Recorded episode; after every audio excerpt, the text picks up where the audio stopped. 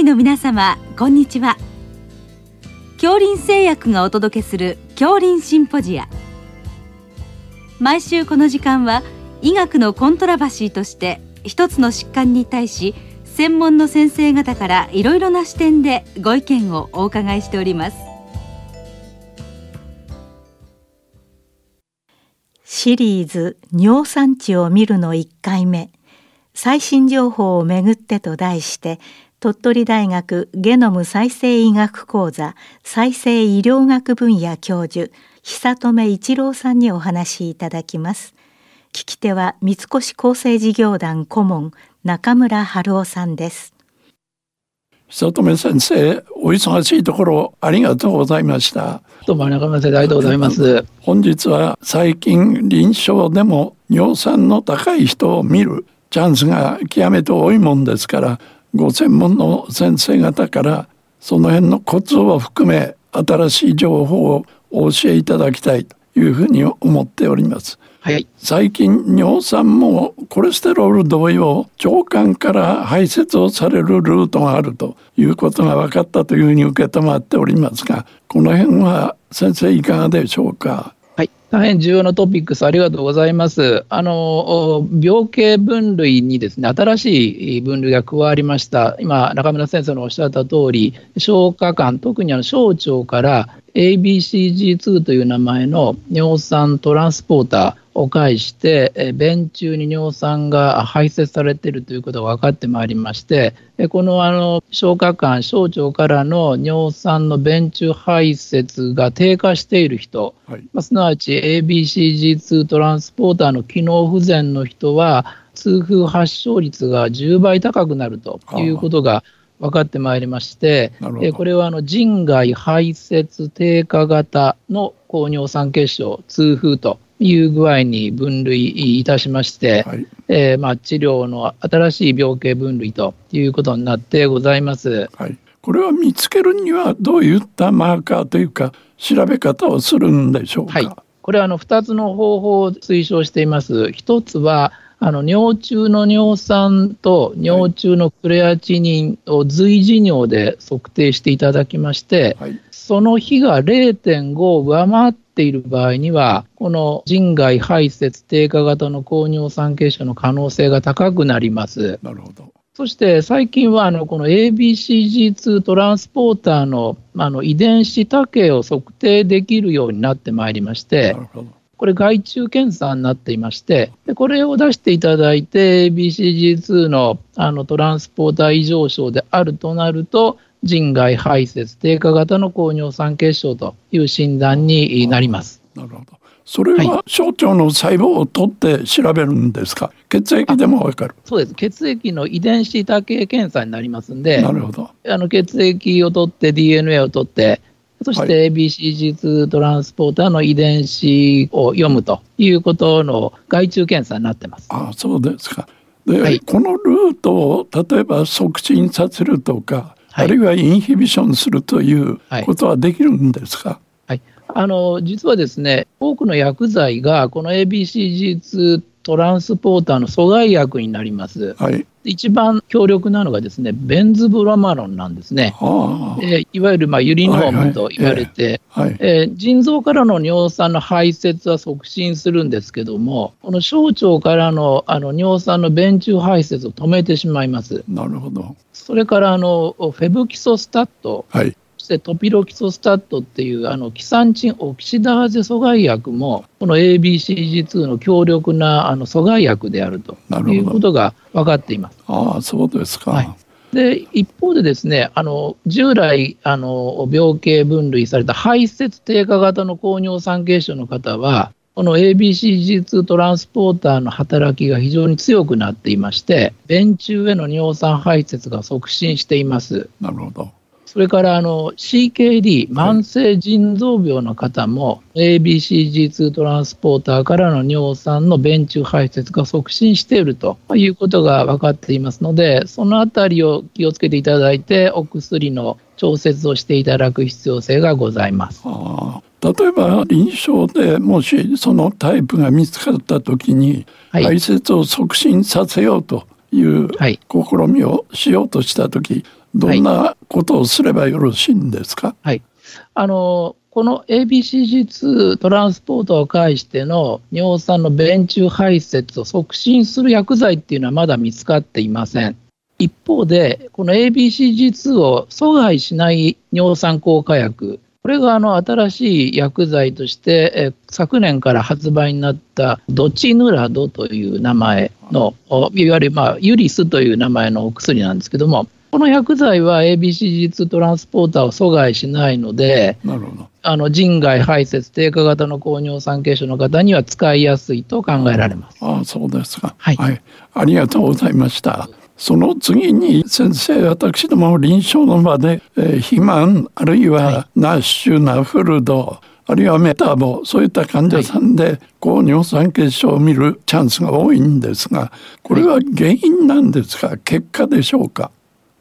重要な問題ありがとうございます。あの基本的には両方の臨床データが示されています。あのナフルド、そしてメタボリック症候群の方は、まあ、インスリン抵抗性をお持ちになるので、はい、高インスリン血症が起こってきて、でこの高インスリン血症が尿酸の再吸収を促進することで排泄低下型の高尿酸血症が結果としてですねなるほど、えー、ナフルドやメタボや肥満の結果として高尿酸血症が起こってくるという多くの研究がございます。なるほど。で一方で最近ですね、えー、あの尿酸値の高い方でメタボや肥満やナフルドのない方を5年間観察すると、はい、有意差を持って5年後にですねナフルド肥満えそしてメタボリック症候群が起こってくると いうとえそういうデータがたくさん出てまいりましてでそのあの研究者の方は論調としては尿酸というのは肥満やメタボのリスクの一つであるという具合に主張されています。そうですか。先生はどういうお考えですか？はい、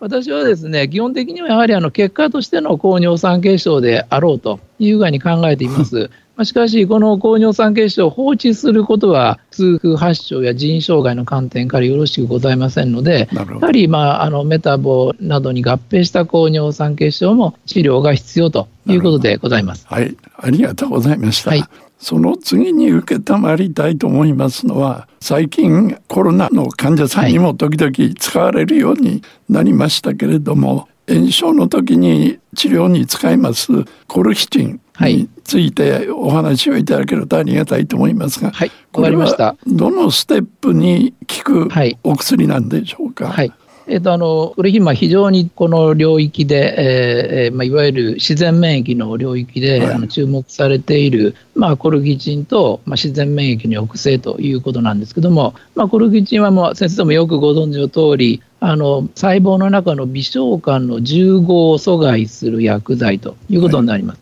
はい、なるほど。でそうしますとあの自然免疫、まあ、すなわちあの尿酸塩結晶を鈍色したり、また細菌感染、ウイルス感染などが起こってまいりますと、いわゆるあの NLRP3 インフラマゾームという名前の、はいまあ、炎症の分子機構が、うん、あの活性化するんですけども、その時にどうしてもこの微小管を使うということが非常に重要になってきます。うんはい、でこの微小管を通してあの NLRP3 インフラマゾームが形成されてきて結果的にインターロイキン1ベータやインターロイキン18が分泌されてきて、うん、そしてまあ痛風関節炎そして先生のご専門の動脈硬化なども起こってくるということがよく分かってまいりました。なるほど。そのためにあのこのインフラマゾームをあの効率的にそして安全に遮断する薬剤としてコルギチンが期待されていますしもちろん痛風の治療薬でもあると同時に最近では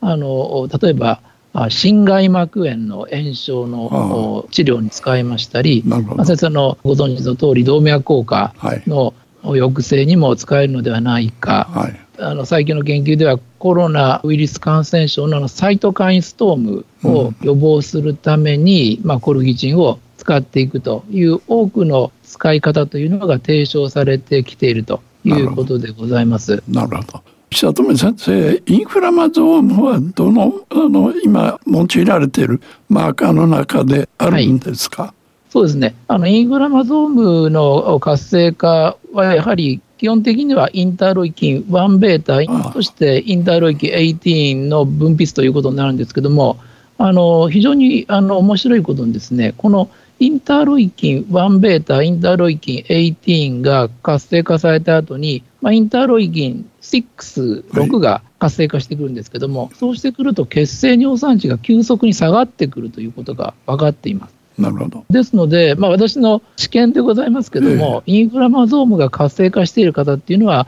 血清尿酸値が急速に低下している、そういう炎症の場合には、まあ、インフラマゾームが重要であろうと。なるほど。例えばあの痛風発作の極期は尿酸値が高くならないっていうことがよく知られています。うん、なるほどでこれはあのインターロイキン6があの分泌されていて、その原因が好中球やマクロファージが尿酸塩結晶を鈍色して、まあ、インフラマドームが活性化しているんだという、そういうあの、まあ、推測が成り立ってございます。なるほど。はい。わかりました。そうしますと、インターロイキン IL6 を測れば、まあまあ、その動向がある程度わかると、思います。はい、はい、先生のこのコルキチンが長期に使うためにはどのくらいの量がベターなんでしょうか？はい、実はですね、あのこのコルキチンというのは痛風の再発予防に多く使われています、はい、コルキチンカバーという方法でして、はい、あのガイドラインでは6ヶ月間コルキチンを 0.5mg1 錠を投与し続けるという、これがあの痛風の再発予防、まあ、痛風患者さんでのインフラマゾーム活性化予防対策として推奨されています。はいでこれ、非常にあのコルキチン1錠ですと非常に安全でして、ほとんど副作用っていうのが起こらないということでございますので、1錠6か月というのがよろしいと思います。はい、はい、ありがとうございました。ありがとうございました。シリーズ尿酸値を見るの1回目最新情報をめぐってと題して鳥取大学ゲノム再生医学講座再生医療学分野教授久留一郎さんにお話いただきました。聞き手は三越厚生事業団顧問中村春夫さんでした。